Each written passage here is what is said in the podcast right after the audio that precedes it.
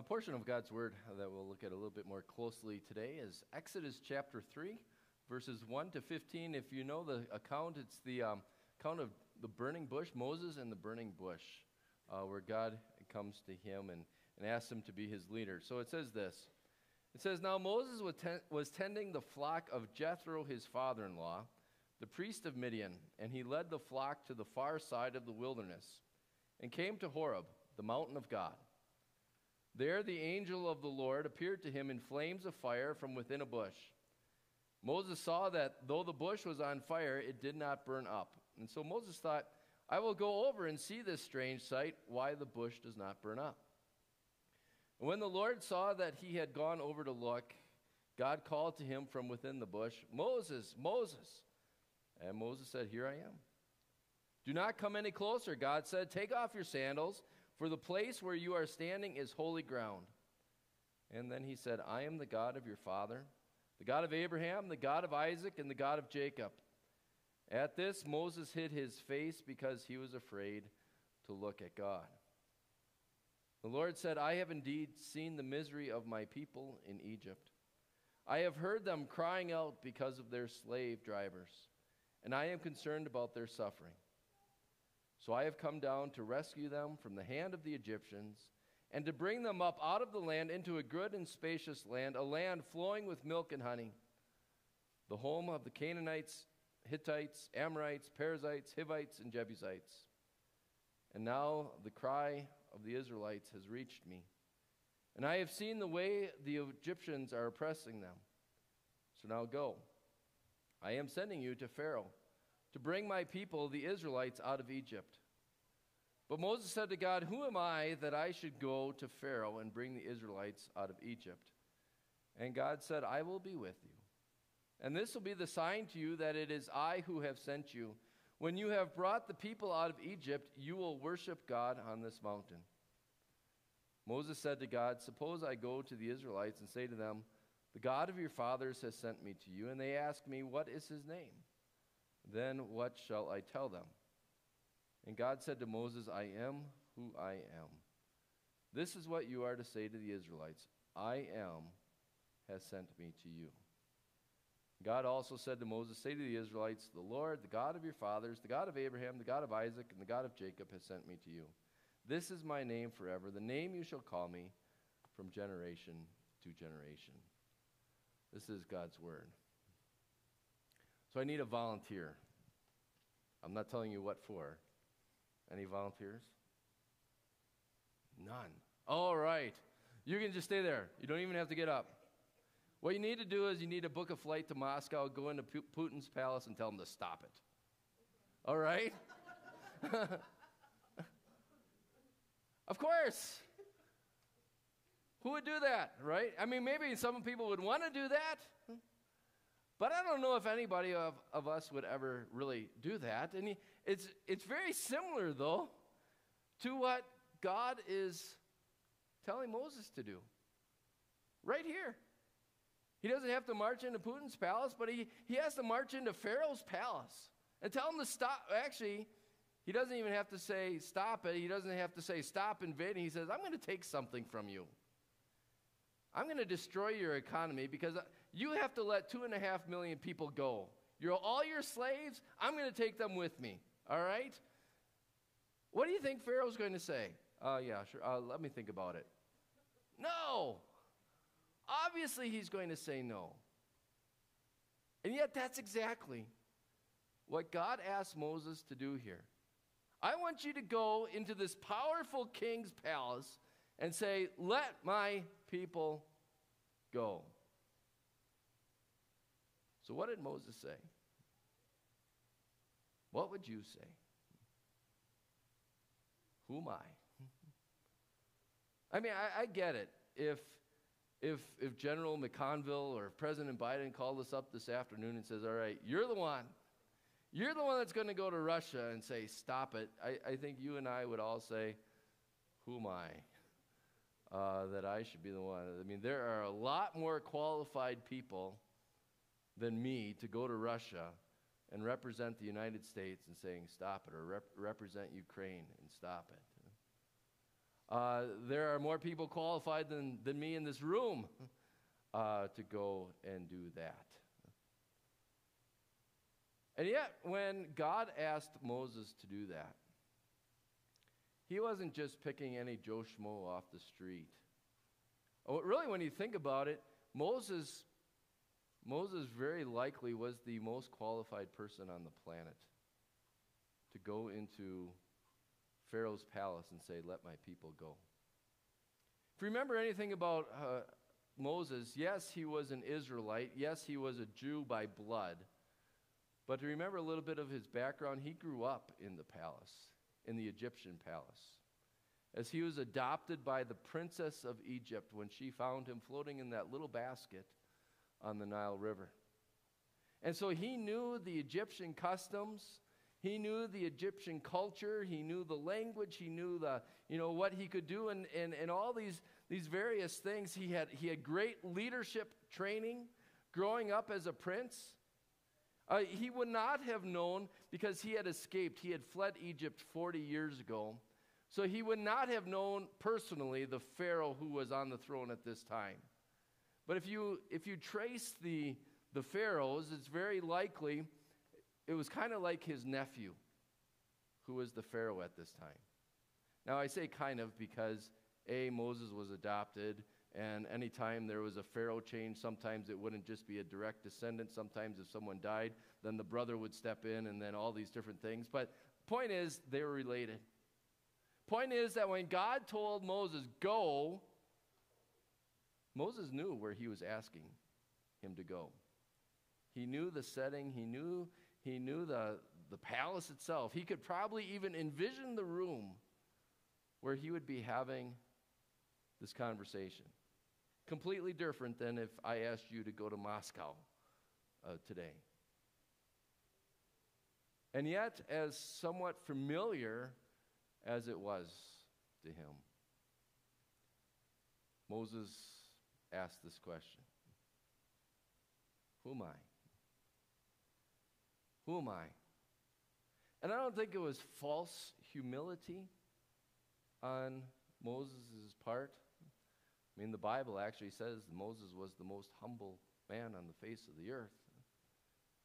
It wasn't so much humility that led him to ask that question, it was insecurities. Insecurities.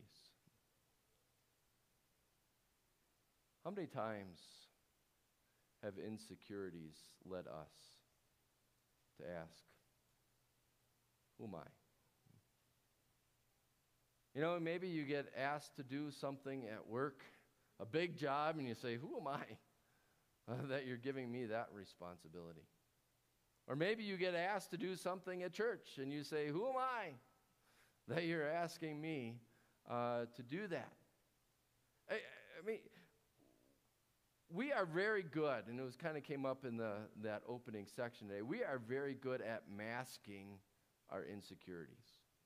We're very good at, at giving this impression oh, yeah, I got everything under control. No worries. I've got all the confidence in the world. And yet you peel back the layers. And you see that we all deal, or have dealt, or will deal with insecurities at some time of our life. For a variety of reasons, for a variety of causes. You know, a, psychology today did a, a big study on, on what, what are the main causes of insecurity. Uh, number one was uh, something of a, a, a recent failure causes insecurity. So if you fell off a bike, you're maybe insecure to get right back on that bike if you messed up being the project manager of some big job at work, you're maybe feeling insecure to be assigned another project. Uh, so, so, that was number one. And number two was just social anxiety. That, that we, don't, we don't like to be evaluated by others. And so that maybe makes us feel insecure. Uh, number three was just the, the driven by, by perfectionism. That we, if we've set the bar here and we never reach that way, or that, that high, then all of a sudden I feel insecure. That's what psychology today says. again, you're going to see a whole bunch of causes, a whole bunch of areas of our lives where we, we maybe feel insecure. We're maybe insecure about our looks. We're maybe insecure about our abilities. We're maybe insecure about our relationships. There are a whole bunch of things that lead us to ask exactly what Moses said here Who am I? Who am I? And yet, isn't that part of the problem? It's that question. That question is kind of the problem. Who am I? Because where are our eyes directed when we ask that question? We're navel gazers, right? Uh, we're looking at ourselves. And, and when we look at ourselves, a couple things maybe happen. One, one we, we maybe do puff up with pride. Oh, look at who I am. But more often than not, when we really, again, peel back the layers and say, Who am I? I see my flaws. I see my shortcomings. I see my guilt. And all of a sudden, I become insecure. Maybe not even all of a sudden. And so we need to ask the right question today. The question is not so much, who am I? But the question is, who is God? And in a roundabout way, to Moses' credit, he gets to that question. Yes, he starts off by saying, Who am I that you're asking me to do this? But then, as that conversation happens a little bit more on that holy ground, he says, All right, all right, all right. Suppose I do go. Suppose I do go and I, and I go to these people and I say, Hey, the God of your father says I'm supposed to rescue you and get you out of here. And they say, Oh, yeah, well, who's that? Who am I supposed to say sent me? And that's when God gives this beautiful answer that he says, verse 14 God said to Moses, I am who I am. This is what you are to say to the Israelites I am has sent me to you. I am who I am. That is one of the most beautiful names for God uh, that we want to look at today. And, and I, I get it. At first, that, that name or that description of yourself, I am who I am, that, that maybe could almost sound a little bit arrogant. You know, you, you meet someone at a party and say, Hi, I'm Joel. Who are you? I am who I am. Oh, oh yikes. I'll move on to the next person, right? um, or, or, or maybe it sounds even a little bit like you're, you're giving an excuse. You know, if you don't live up to your parents' expectations on something, or you don't live up to your spouse's expectations on something, you know, why didn't you do this better? Well, I am who I am, you know? And yet, when God says this, it's not arrogance, it's not an excuse. He's just saying, you know what? In my purest form, in my this was sometimes they would say this is God's personal name. There, there just are no adjectives that adequately fit who I am.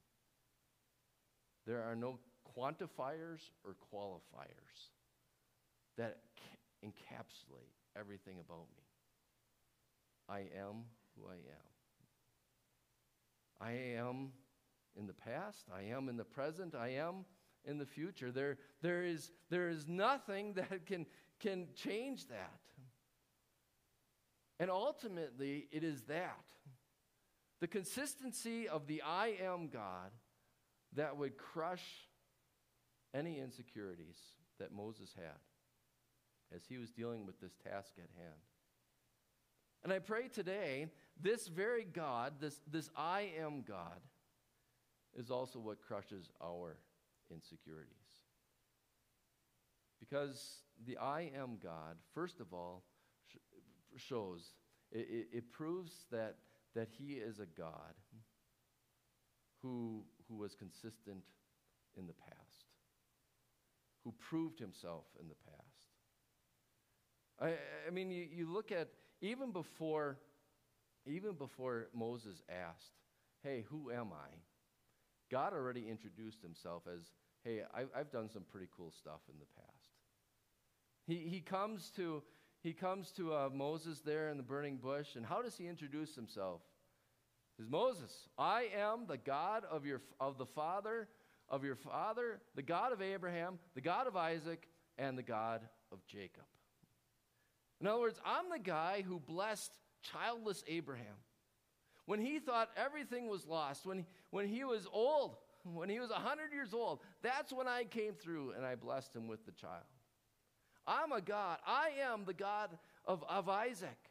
You know, when Isaac couldn't find, when there were no God fearing women who, to, to be his wife, I'm the God who blessed Isaac.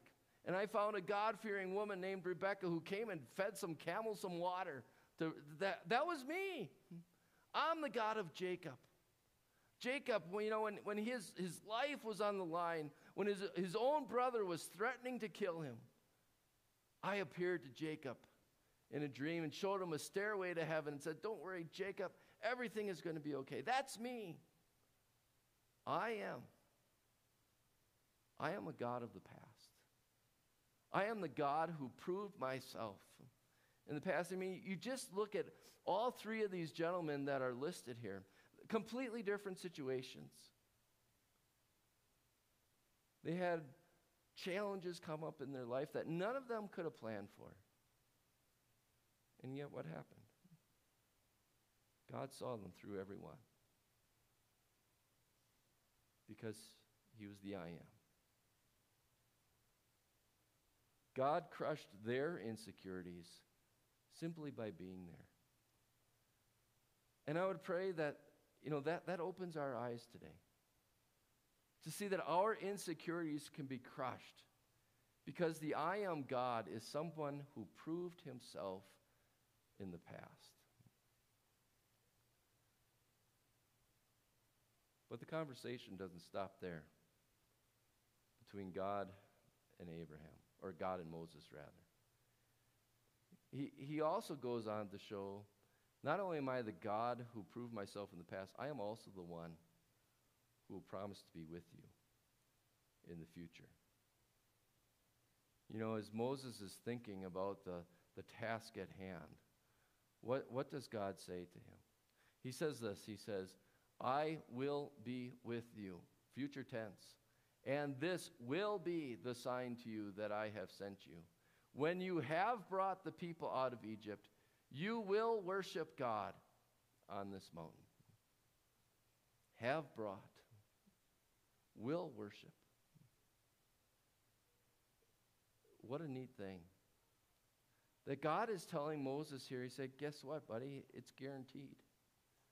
I guarantee you will be back on this, on this same spot the end is going to all turn out okay because I am.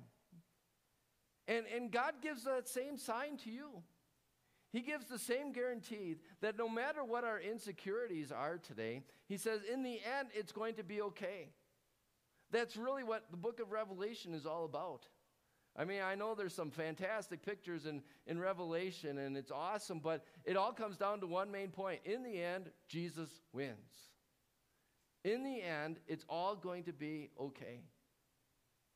And we say, okay, that's awesome, but, but can't you give me a sign, a, a specific sign like you gave Moses here? And sometimes we look for that. Give me a sign, Lord, give me a sign. But even this sign that God gives to Moses, there's a lot that happens in between the sign and the fulfillment, right?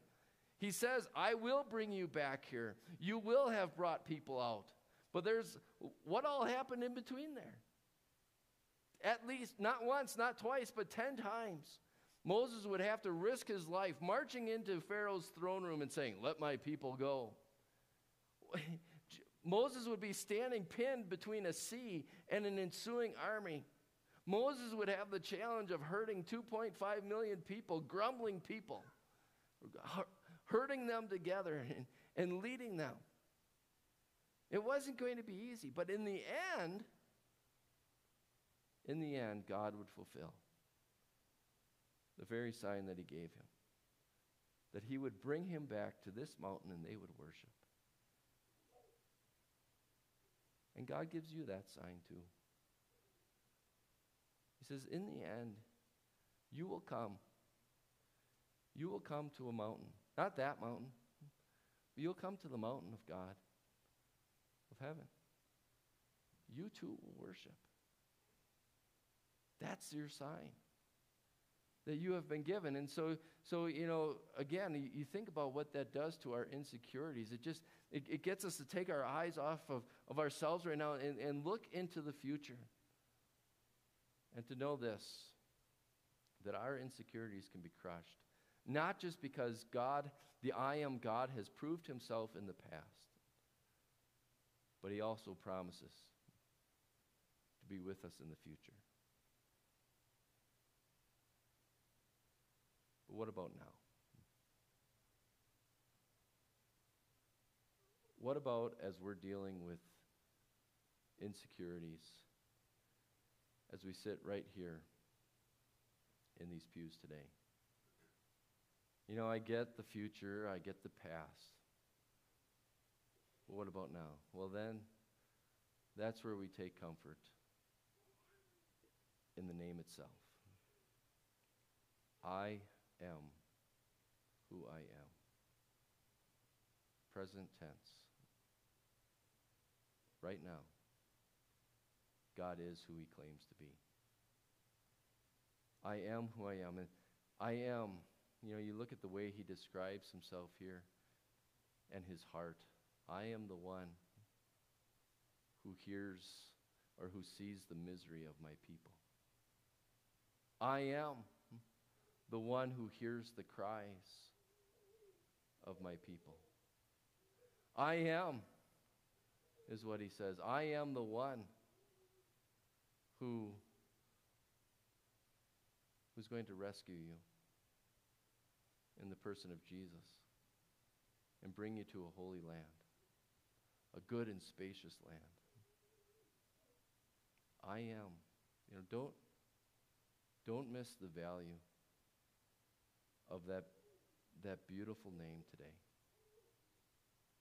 Yes, we all have insecurities. Whether it's, again, you pick it relationships, looks, abilities. But you're not alone. The I am God is with you. Not just was with you, not just will be with you. But I am who I am today. That's what he promises to you. And so may all your insecurities be crushed by that simple, simple truth that God is with us in the present. Amen. And may the peace of that truth guard your hearts and your minds through faith in Christ Jesus.